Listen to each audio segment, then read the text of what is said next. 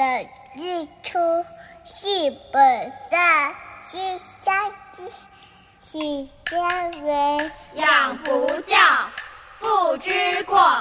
教不严，师之惰。亲爱的爸爸妈妈，家里的孩子是不是爱吃零食、玩手机、作息不正常、讲也讲不听？欢迎收听《宝贝宣言》，让黄轩和专家老师们一起为您探讨孩子的教养问题，让宝贝们健康茁壮、聪明伶俐。欢迎收听黄轩为您主持的《宝贝宣言》。听众朋友，大家好，欢迎收听《宝贝宣言》，我是黄轩。今天呢，很开心的，我们请到职能治疗师林玉婷老师到节目中，要来跟听众朋友谈的这个话题，就是教导孩子学习跟不同特质或者是一些障碍的孩子来相处哦。那我们先来欢迎玉婷老师，好，大家好。嗯，今天呢，谈到教孩子怎么样跟不同特质跟障碍的孩子相处呢？我觉得这个主题哦，很很重要。而且我好早之前呢，其实就有一点点的涉略过了。嗯因为我之前呢有跟听众朋友分享了两本绘本，一本是介绍呃自闭症的孩子哦哦，然后另外一本呢是介绍唐氏症的孩子。是那这两种特质的小朋友呢，其实就是很明显的，他们的外表上头是很容易去做区分的。觉得很重要，就是要相处。哦，我们今天就是要谈这个重点。哦，那我想在呃跟大家聊这个话题之前呢，我还要先跟老师讲一个我自己孩子碰到的一个状况。没问题。我现在孩子呢，小班其中有一个小朋友呢，他有斗鸡眼，哦还是有弱视的那种感觉。对然后有一天，我就发现我孩子在在学这个斗鸡眼，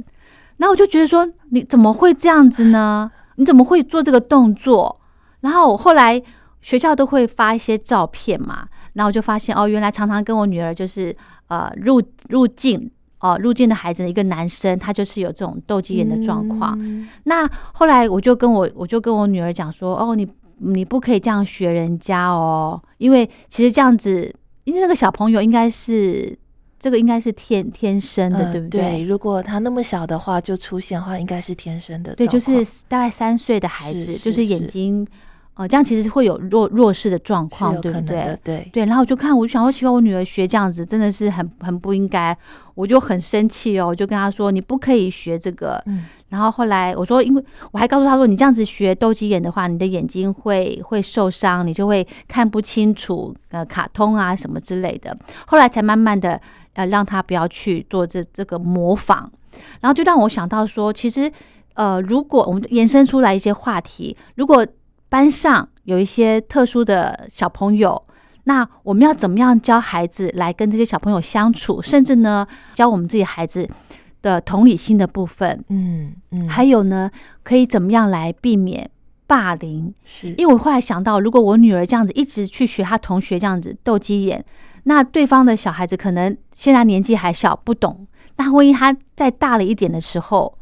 可能会变成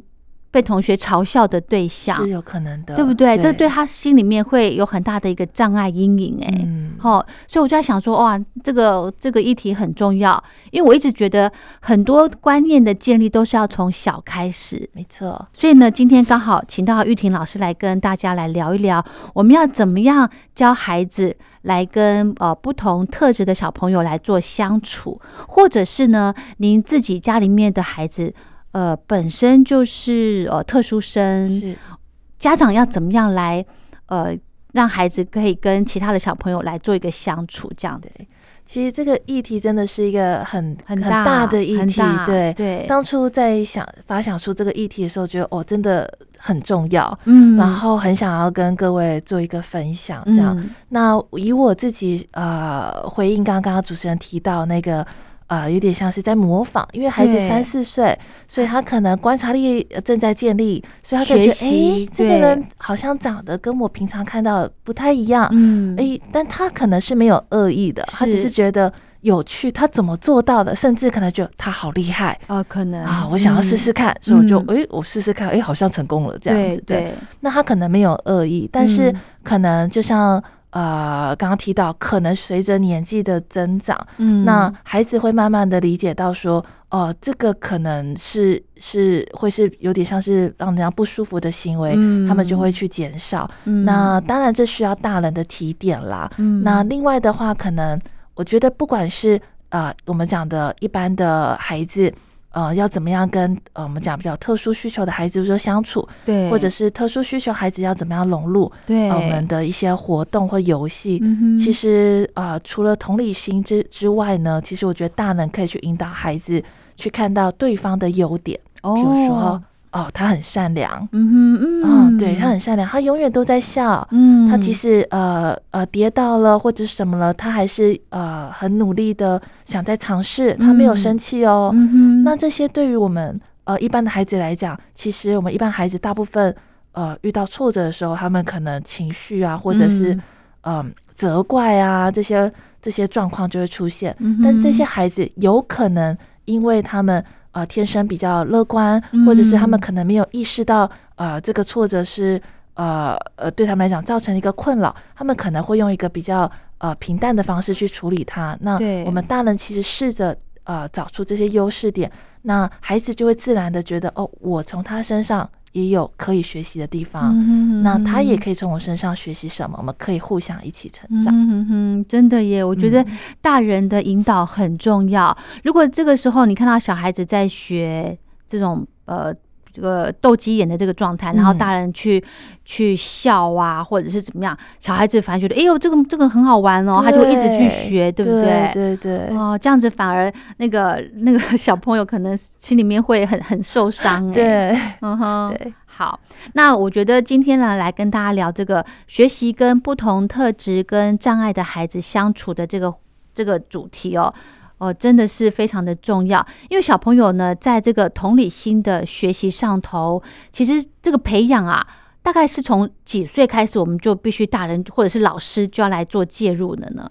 嗯，同理心来讲的话，其实他两两岁开两岁多两三岁的时候，哦孩子他可能大部分还在做自我的一些探观观念索，对哦对对，一些身体啊，一些、嗯呃概念的建立。那但是其实孩子会有感觉，以我一个例子来讲，比如说、呃，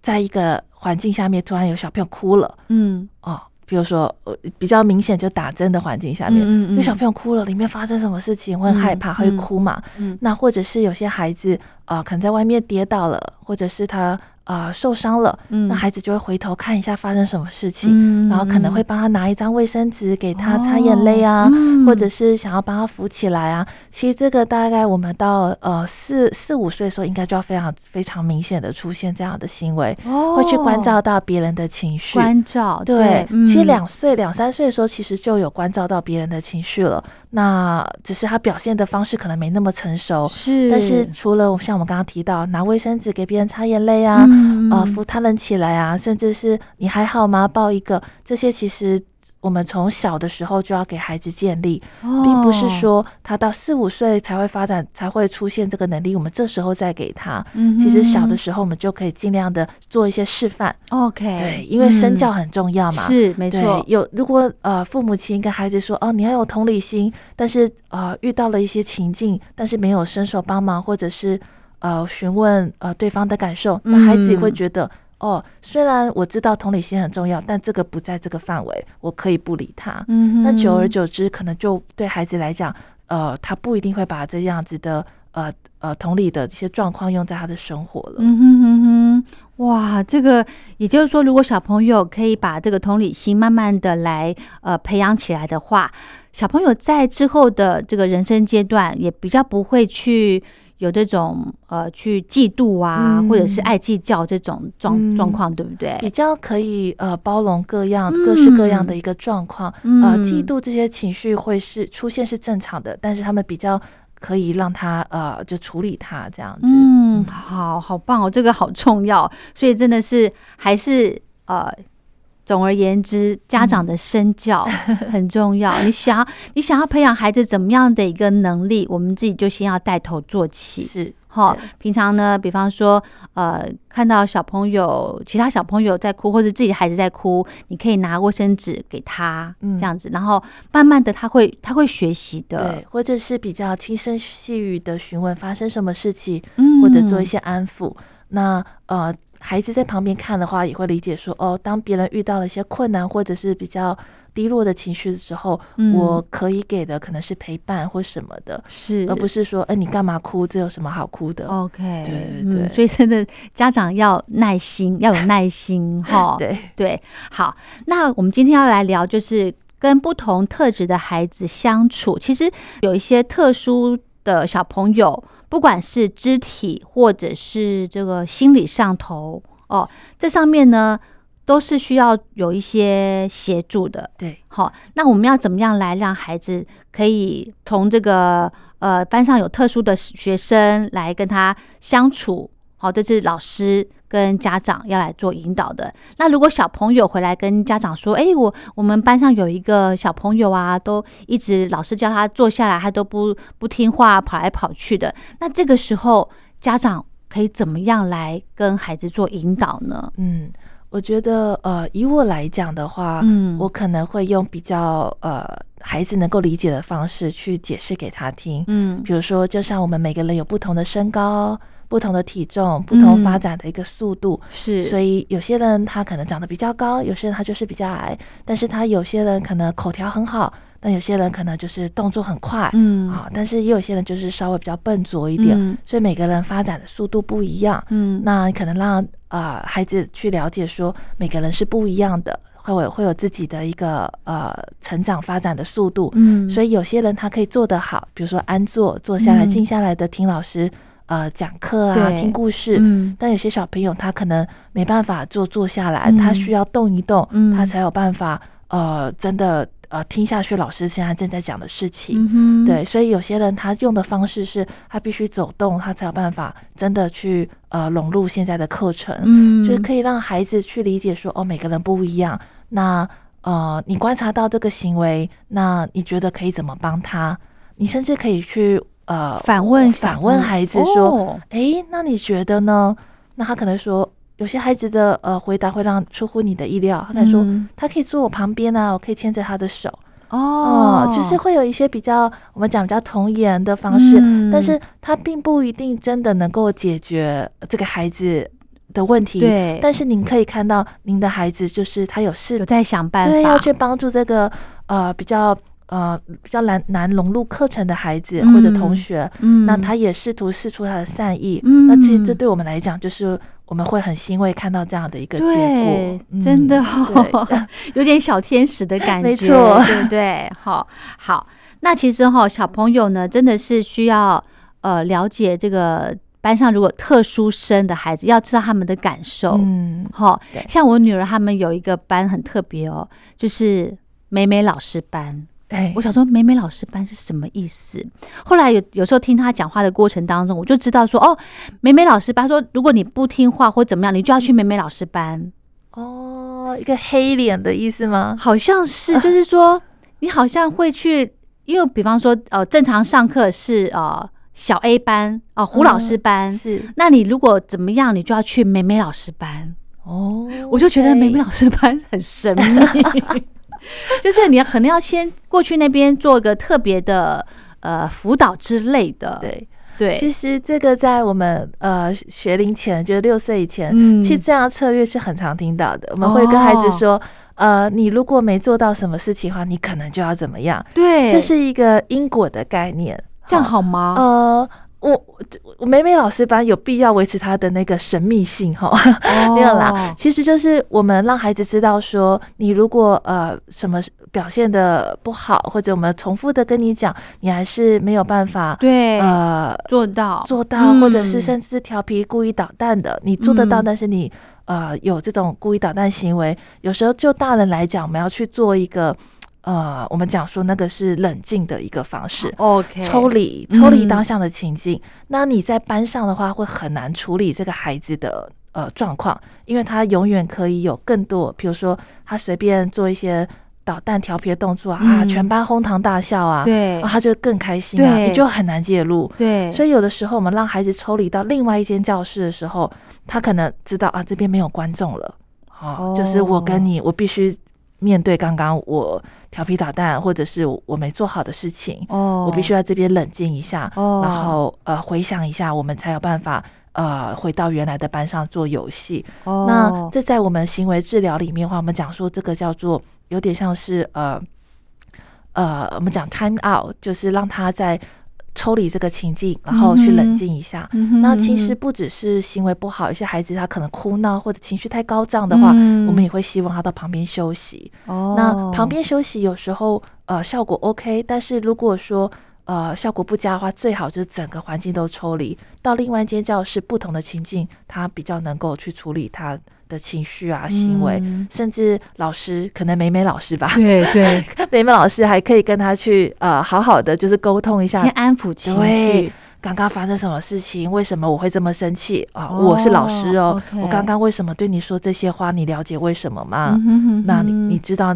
发生了什么事情？为什么我们现在要在这间教室？嗯哼对嗯哼对，哦，那这个像我女儿现在幼儿园哦，这个美美老师班，就是有点像现在的小学，甚至是呃国中、高中的那种特教班了嘛？哎、也不能说特教班，就是哎、怎么讲？特殊孩子对，就是特殊要先先播一播一段时间嗯出来，这边学习别的东西。哦，其实以美美老师班来讲的话，它听起来比较像是，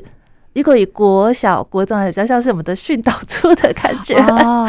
听起来是这啊哈样，对，像训导处的感觉。啊哈，呃，那刚刚主持人有提到，我们讲说比较一些特殊孩子，他可能会有一些像特教班，我们比较呃常听到的这个呃普通班跟特教班，嗯其实是有一点不一样的。那特教班的孩子，他通常是呃我们比如说生活自理比较没办法。哈、他可能需要比较多的协助，所以他大部分的时间会有一些，比如说助理员啊，或者是特教老师去协助他们，比如说呃学习啊、进食啊，或者甚至是呃去厕所如厕啊等等，嗯或者穿穿拖鞋袜、衣服这些比较基础的能力。嗯，那呃，其实很多的孩子，我们看到孩子他可能不一定是呃落在就是这么极端的两侧，比如说嗯。他要么就是在普通班呃一般的班级，要么在呃特教班需要这么强烈的强大强度的协助哈。嗯但很多孩子他其实落在中间的，嗯那落在中间的孩子他其实蛮辛苦的。嗯哦，他其实有的时候不一定容易被察觉。哦啊哇，对，像我们讲以我们讲智能不足、智能障碍嗯的孩子来讲好了，那呃呃，既然说是智能嘛，所以他一定是智能的表现不如我们呃一般的呃的标准。是那当他落于比如说呃智能是轻度的话，可能我们一般人是分数是魏氏智力测验是一百分，嗯啊，八十五分到一百分这样子，它落于七十分以下的话，可能就是我们讲的轻度的智能不足。嗯哼那轻度智能不足孩子，他可能在各方面的学习啊，什么都会需要一些提点。那这个时候可能还会需要像我们说的资源班的服务。嗯哦，他不一定到特教班需要全天候的在特教班，嗯他大部分时间还是在呃普通的班级做游戏学习。嗯哼嗯哼但是可能一些，比如像国语、数学，嗯这些可能稍微会做个抽离，嗯然后去做一些哦辅导，加这样子强这样对对对对对，没错，OK 是看他的需求去给他呃需要的协助量，这样。是是是嗯，好，聊到这，我们先休息一下。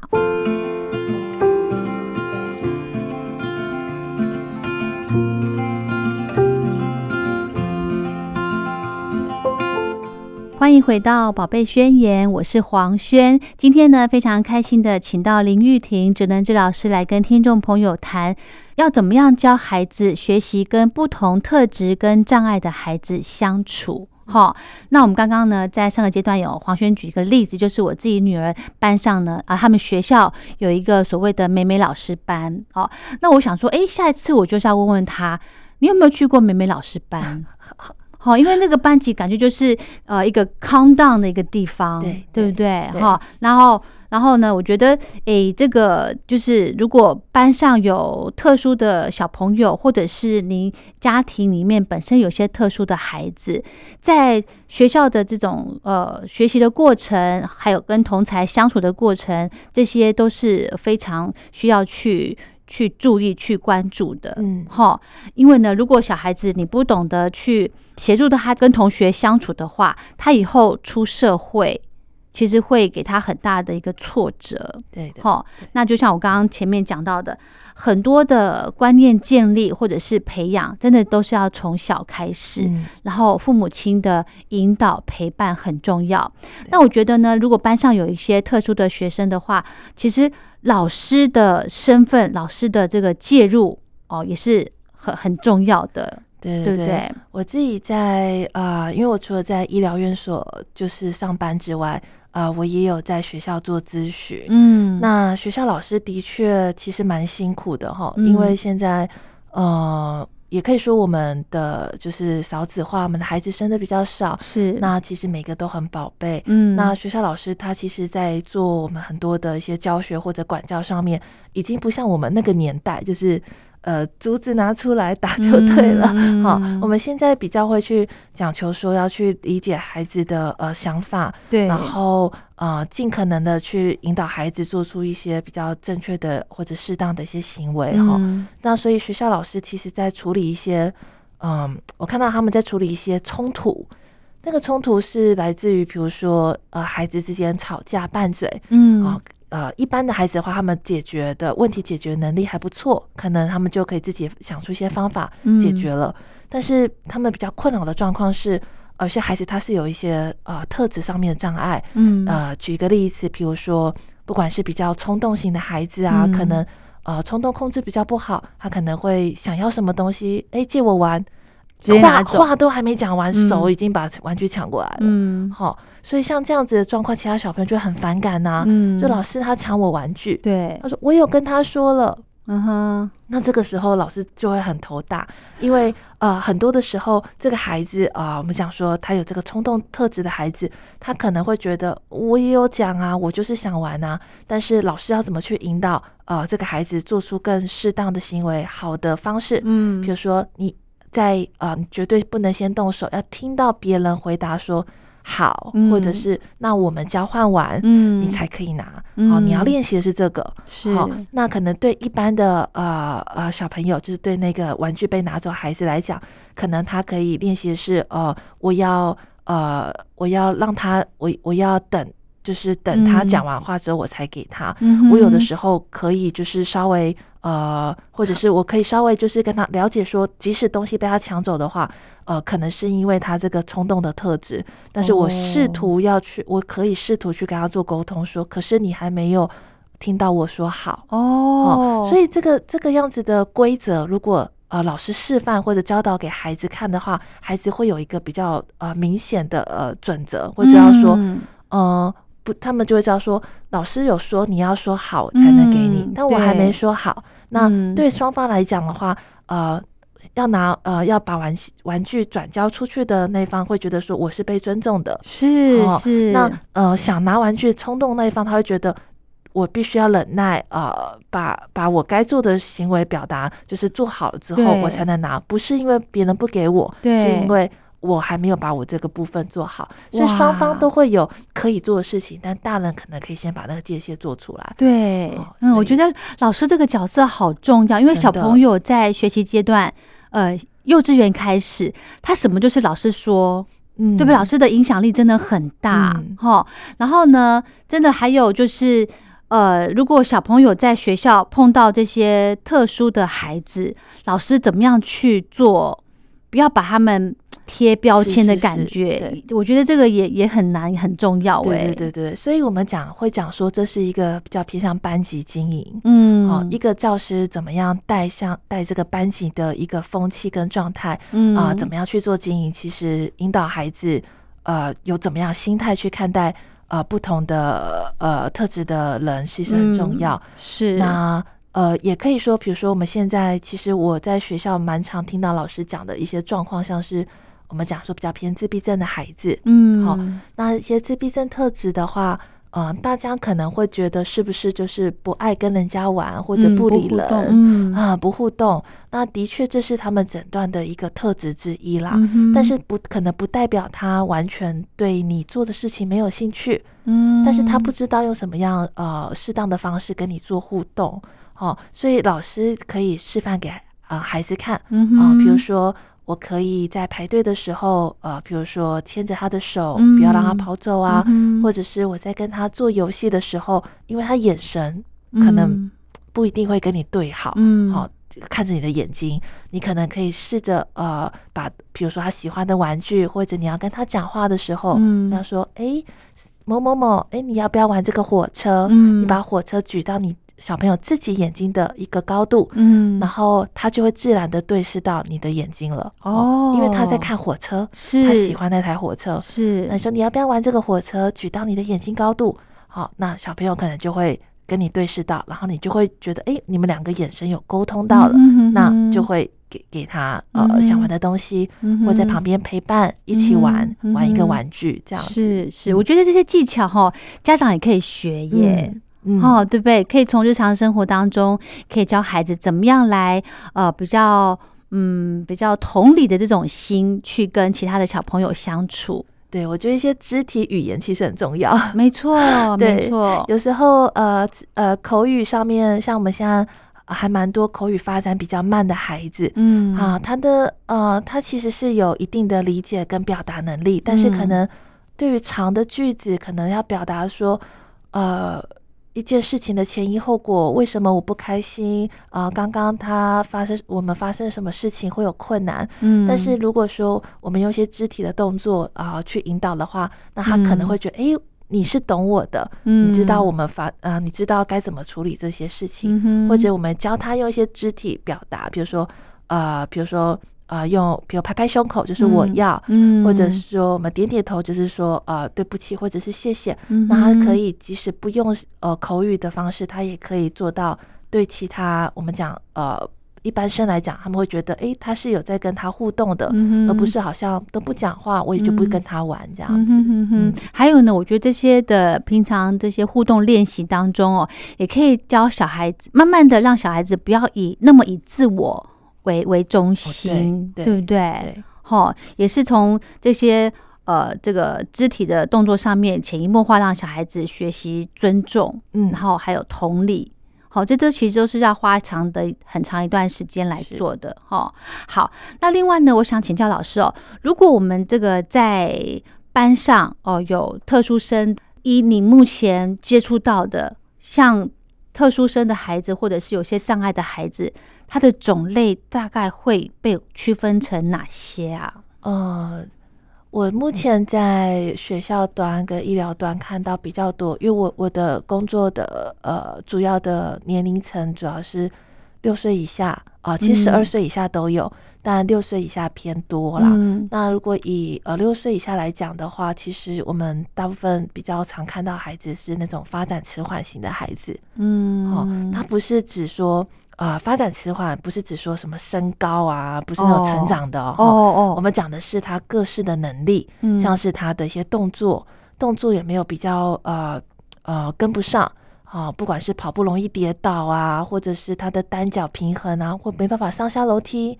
甚至呃嗯不敢玩呃比如溜滑梯等等的哈。那或者是他认知上、学习上是不是跟不上，没办法、嗯呃跟着大家数数啊，嗯或者书写啊啊这些，我觉得是我比较常看到的。好、嗯哼那当然最明显的就是口语了。哦，我们我觉得口语是一个各项能力水到渠成的一个表现啦。嗯那家长大部分带来就诊的原因，也是因为他们觉得他讲话比较慢啊、嗯或者是讲的呃词汇量很少嗯表达的能力不好。嗯哼那这些的话，我觉得是我目前看到比较多的。是那自闭症其实也是哎、自闭症特质的孩子也是，或者过动一点的冲动型的孩子，其实也也不少。嗯，对，其实哈，像呃老师有传一些资料给我，我就觉得呃好多问号哦，就是特质不就是特殊特质的孩子，真的种类很多，有自闭症啦，或者是过动儿，呃，还有发展迟缓之类的，嗯甚至呢有这个呃雅斯伯格症的孩子。是我就一个很大的问号，这些孩子为什么会这样？是因为呃母体的关系吗？还是说后天什么样的因素而导致孩子会有这样子的一个一个特质发展出来？对，这个问题很好，因为当孩子发生这些状况的话，家长呃意识到，哎，我的孩子哪里都很里想找原因，对，一定会想找原因的，呃。因为因为会很很痛心啦，会想说发生了什么事情，是哪个环节？对我哪边做错对对了？那，其实很多时候，现在医学上面其实我们说很发达，嗯但是其实要去区分这些原因，其实好像还没有一个定论哦、只哦能说，呃，的确，如果说家族史，嗯啊，如果说您的家族史上面有呃类似特质的呃，比如说阿公阿妈或者什么舅舅啊、叔叔啊这些的话，那孩子的确有发展出，比如说自闭症或智能不足的比例似乎会比较高。哈，对，比如说家族上已经有这些呃呃状况状况的人的话，那孩子出现的话，好像呃在基因上面来讲的话，他是比较偏向有迹可循的。所以这个有可能是遗传。对，是有可能的。哇，对，对，但是我觉得我在临床上碰到更多的是完全找不出原因、哎，啊、嗯，不管是爸爸那边、妈妈这边，嗯。甚至去了医疗院所做了基因的检查，也没有原也没有一个下文，没有一个检查都检查不出来，对，基因检查其实蛮贵的，有些孩子哦因为可能要看他是不是罕见疾病啊，他需要花费的哦费用其实很高啊。那可是不一定能有有一个特定的呃确切的整是。成呃结果啦。，对对，那也必须说呃，在这样子做追溯原因的期间，其实孩子的成长，如果你这时候不做一些疗愈治疗赶快话，介入的对，话，那孩子的嗯这个成长期，其实发展期又会又会被蹉跎掉。对，所以，通常会是在建议家长，如果发现孩子有一些呃发展上面啊不如预期的状况，那最好就是到医疗院所赶快去就诊。嗯哼那我们接我们的呃科别的话，就是呃孩子的话就是复健科。哦，复健科、啊，或者嗯是呃心智科、儿童心智科，嗯有些身心科的话也有，哦嗯哼哼，可以往这这三个科别的方向去做做做调初步的一初步个了解。嗯，那如果真的觉得呃还有其他问题，或者是很不确定要挂哪一科的话，甚至是儿童呃孩子的小儿科医生呢、你可以询问一下。嗯哦，小儿科医师其实他们大概都知道，如果孩子有哪些特质的话，他们要转诊给我们 OK，啊、或者是加医科啊等哦等。哦，加一科也可以。对对对 OK，我为什么想说，呃，想要了解说这些比较有特质的小朋友，他们到底的成因是什么？因为我们后来了解到，后续的一些治疗啊，不管是医疗上面的，或者是从呃教育上面，甚至职能治疗师这边，是它整个一个疗程是很花时间的。如果可以知道这些原因的话，或者是家长早期的发现，是哈，其实可以呃帮助小孩子来把他的一些行为把它导正起来，对对不对？对，所以我们都很强调呃早期疗愈。哦，嗯，那个早期疗愈甚至是从零岁就开始了哈。哦，那个零岁是指有些孩子可能呃早产什么的，好、因为我们哦接触的呃需要做疗愈的对象很多元啦，嗯，好、所以尽早的话让孩子呃能够接触到，比如说呃我们讲说看一下医生，做一下诊断。嗯那我哼刚刚提到的发展迟缓，其实呃父母亲也不要太过于担心这个会不会有什么呃污名化或者标签化的问题会哈。嗯因为其实我们讲一个人的发展啊，你不会到了他四十岁、五十岁还在说他在发展迟缓。OK，好，我们发展迟缓讲的是六岁以前，好、嗯哼你的大脑整个在啊、还在运作。如果说你的孩子有稍微慢一点的状况，呃，你不会说他在三岁、四岁就说他是啊、发展智能障碍，哦好、你通常会是呃先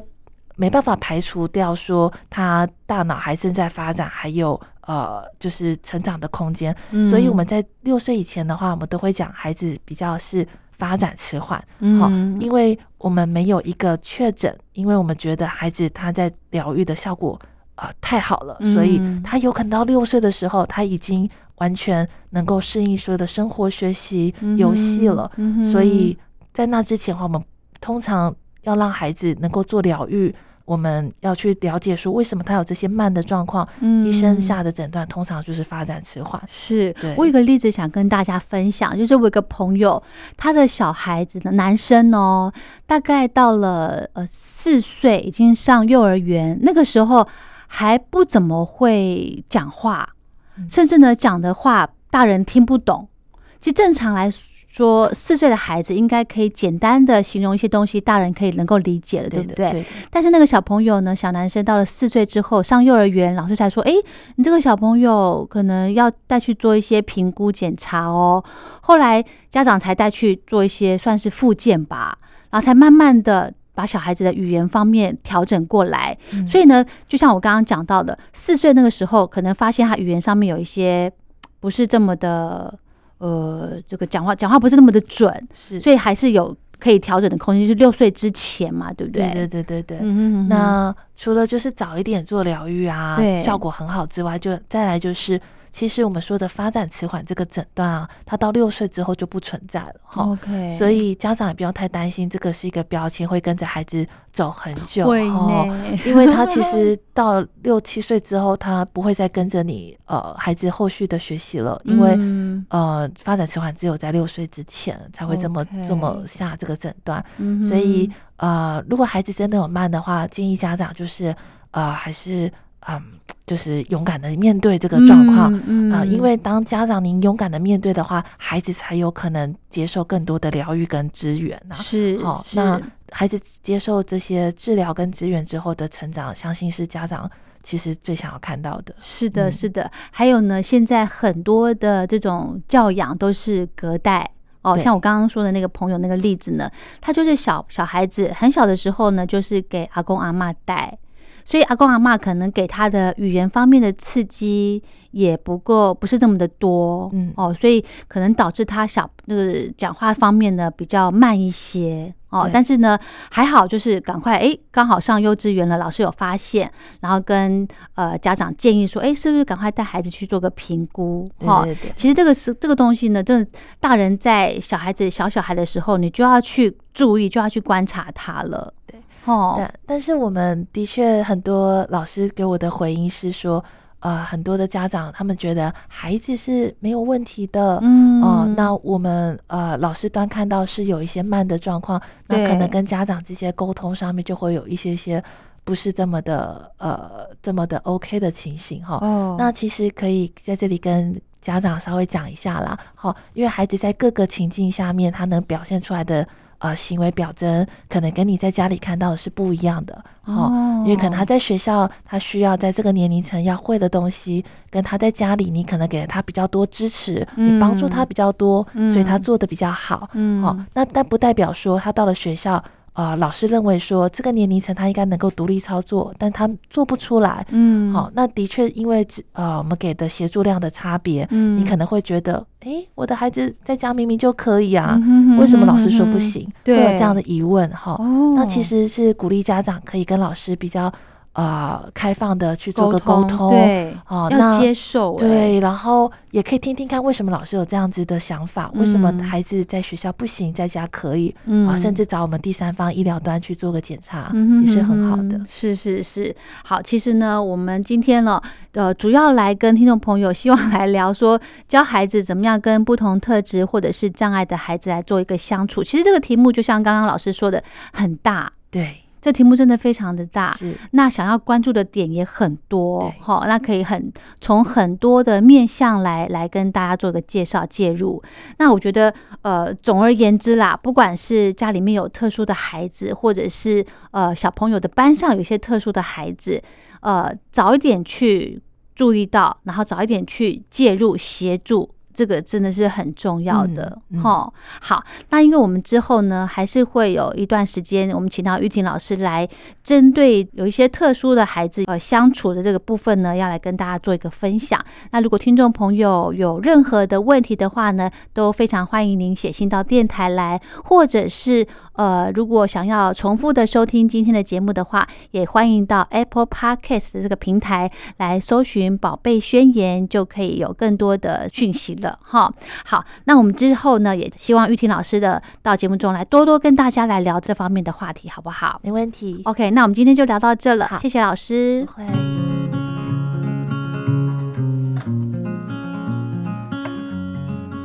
好，我们节目的最后还有一点时间，我们来听小熊出版所出版的正言法师说给孩子听的善行故事。今天的故事主题叫做“老人的拐杖老人的拐杖。有一天，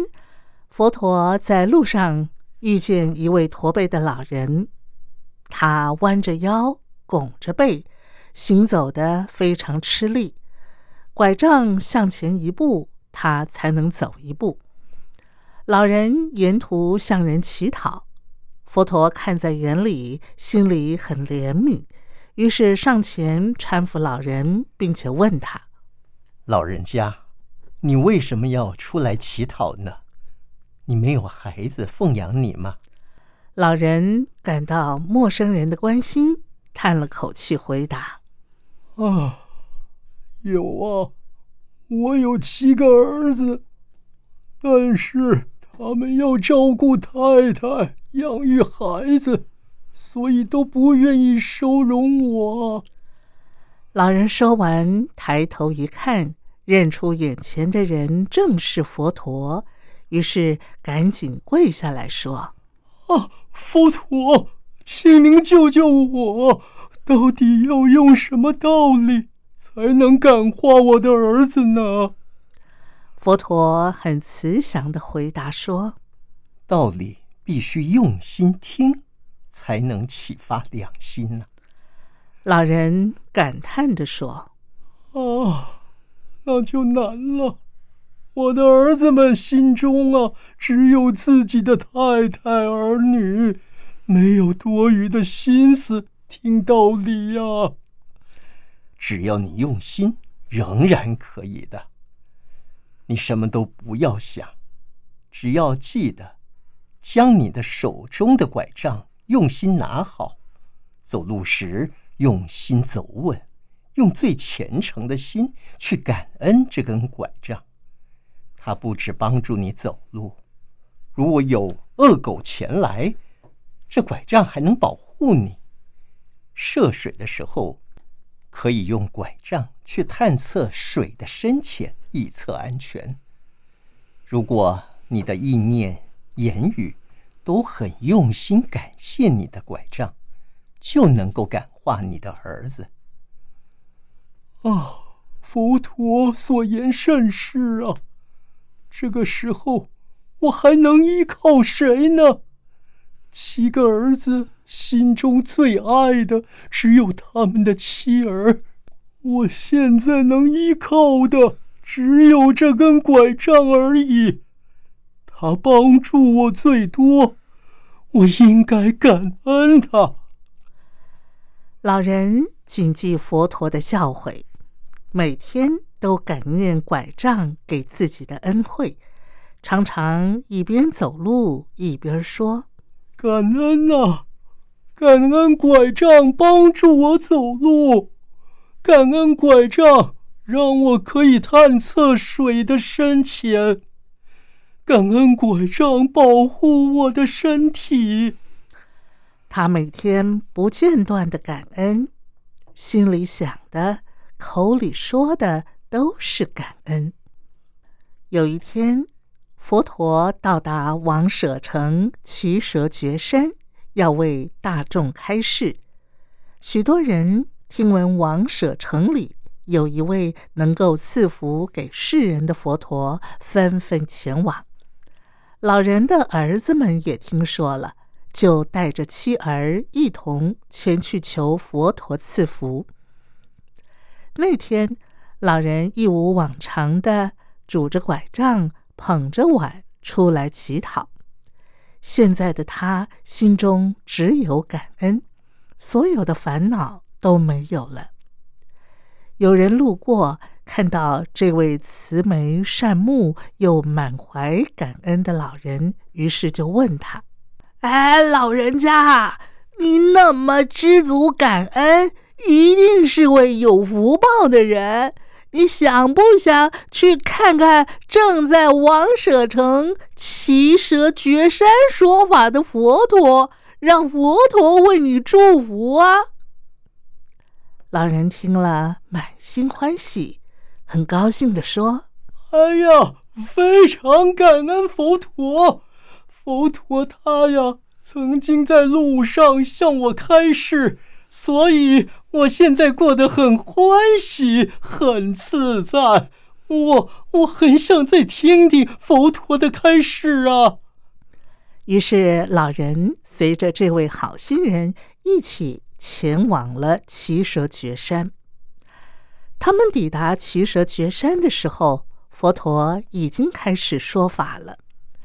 老人从远处慢慢走来，还是边走边说着：“感恩，感恩拐杖帮助我，感恩啊！”佛陀看到他，高兴地说：“哈哈哈哈老人家，您来了！看到你现在这么欢喜，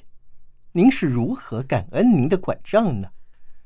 请到前面来，向大众分享吧。”当时有很多人正在听佛陀说法，老人不知道他的儿子媳妇们也在场。他面露微笑的说：“哎呀，我很感恩我的这根拐杖，它伴我走路，伴我生活，帮助我走过危险的路，帮助我探测水的深浅。”如果有恶狗来，它呢还可以保护我，把狗赶走。所以我对拐杖非常的感恩啊。老人说完，佛陀望向人群，凝视老人的七个儿子，语重心长的说：“对呀，人生最重要的就是要有感恩心。”